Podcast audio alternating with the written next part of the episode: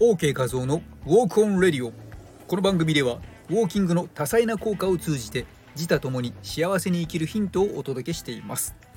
ウォーキング指導ダイエット指導健康美容のお仕事に興味のある人はぜひチャンネル登録しておいてください。フォローしておいてくださいね。さて突然ですがあなたは推し活していますでしょうか？推し活。何かを推し応援している活動推し活。私は推し活ならぬ推し靴まあ好きな靴語 え街中で先日ヨネックスのウォーキングシューズを履いているおじさんを見かけました。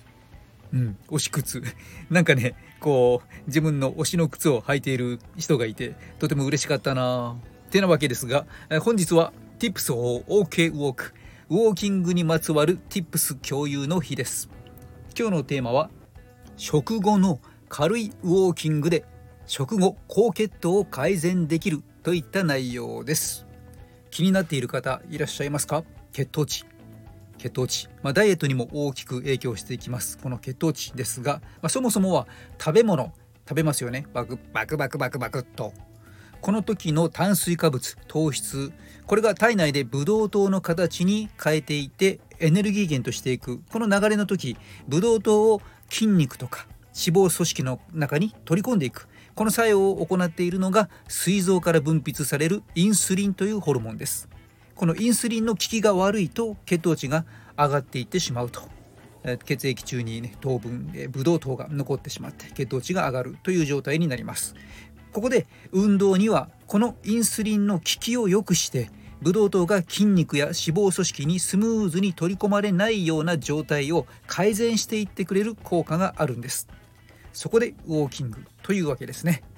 血糖値が気になる方は運動習慣によってインスリンの効きが良くなって高かった血糖値が低下していくように工夫していきましょう。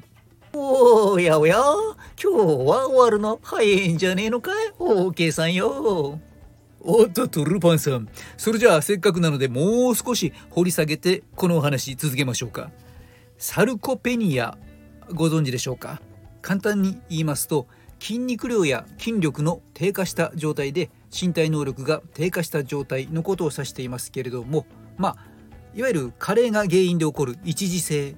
栄養不足とか身体的な疾患で起こる二次性に分けられたりしていますが、まあ、いずれにしてもですね身体能力が低下してしまった状態。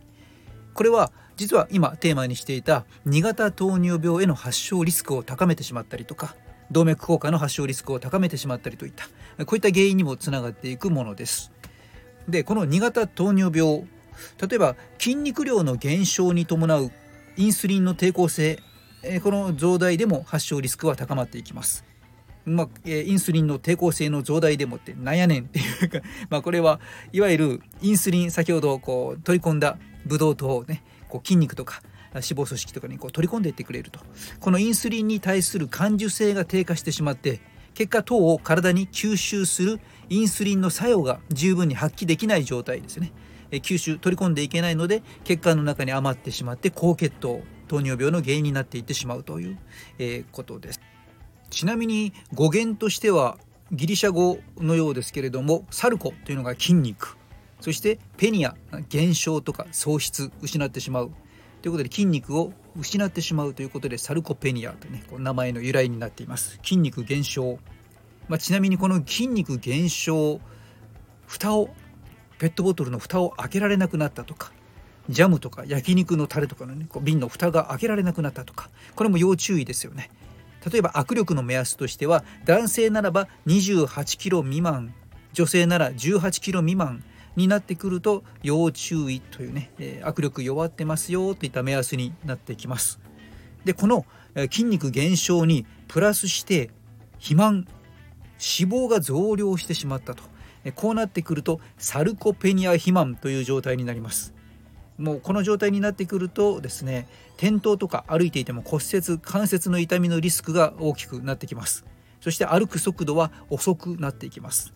ちなみに具体的にこの速度は例えば 6, 6メートル歩行テストとかやったりするんですけれども、え歩くのがその時に、え1秒に1メートル未満しか進まなくなってくると、えー、要注意。かなり歩くね評価としては6メートル歩行の速度が秒速秒間1メートル下回ってくると要注意というね基準になってきます。で結果として活動量が減ってきてしまったりとかそこから食欲が湧かない。結果低栄養状態になってまた筋肉が減っていってしまうということで、えー、負のループが回ってしまいますとみるみる体力を失ってしまいますので、えー、気をつけていきましょう。それじゃあ具体的に何を気をつけたらいいんだい？そうまず気をつけたいのは食後の高血糖を予防するということで、まあ、例えばウォーキングアプリを入れてポイ活なんかをしながら積極的に歩いてみるとかね。こういった運動不足の解消の仕組みを作ってみましょう。あるいはその時に積極的に20分30分とね歩きますということであれば、えー、積極的に早く速いスピードで歩いたり今度遅くのんびりゆっくり歩いたりとか暖球つけたりしながらちょっとですねこう運動効果を高める工夫をしてみたりちょっとその前に歩く前にスクワットとかねこう片足片立ち？言えてない片足立ちとかですね。こういった、え、筋力バランスなんかの強化とか一緒に行うことで運動効果高めていきましょう。そして先ほどね低栄養も筋肉の減量の原因になってしまいますのでタンパク質の摂取不足とかこの運動量の減少とかねこういったことをセットで防ぐ予防するようにしていきましょう、まあ、結果として、え、こうポジティブなメンタルを育みながら若返りホルモンをボンボンと分泌させて、えー、不眠の改善にもつなげてより健康な体をしっかりと作っていきましょう。というわけで食後の高血糖が気になる方は是非今回の放送をもう一度復習しながら OK ウォークで筋肉量の確保維持を続けていきましょう。人の心を軽くする姿勢改善ダイエットコーチウォーキングポッドキャスターの OK 和夫でした。マハロー。本日も OK ウォークでお過ごしください。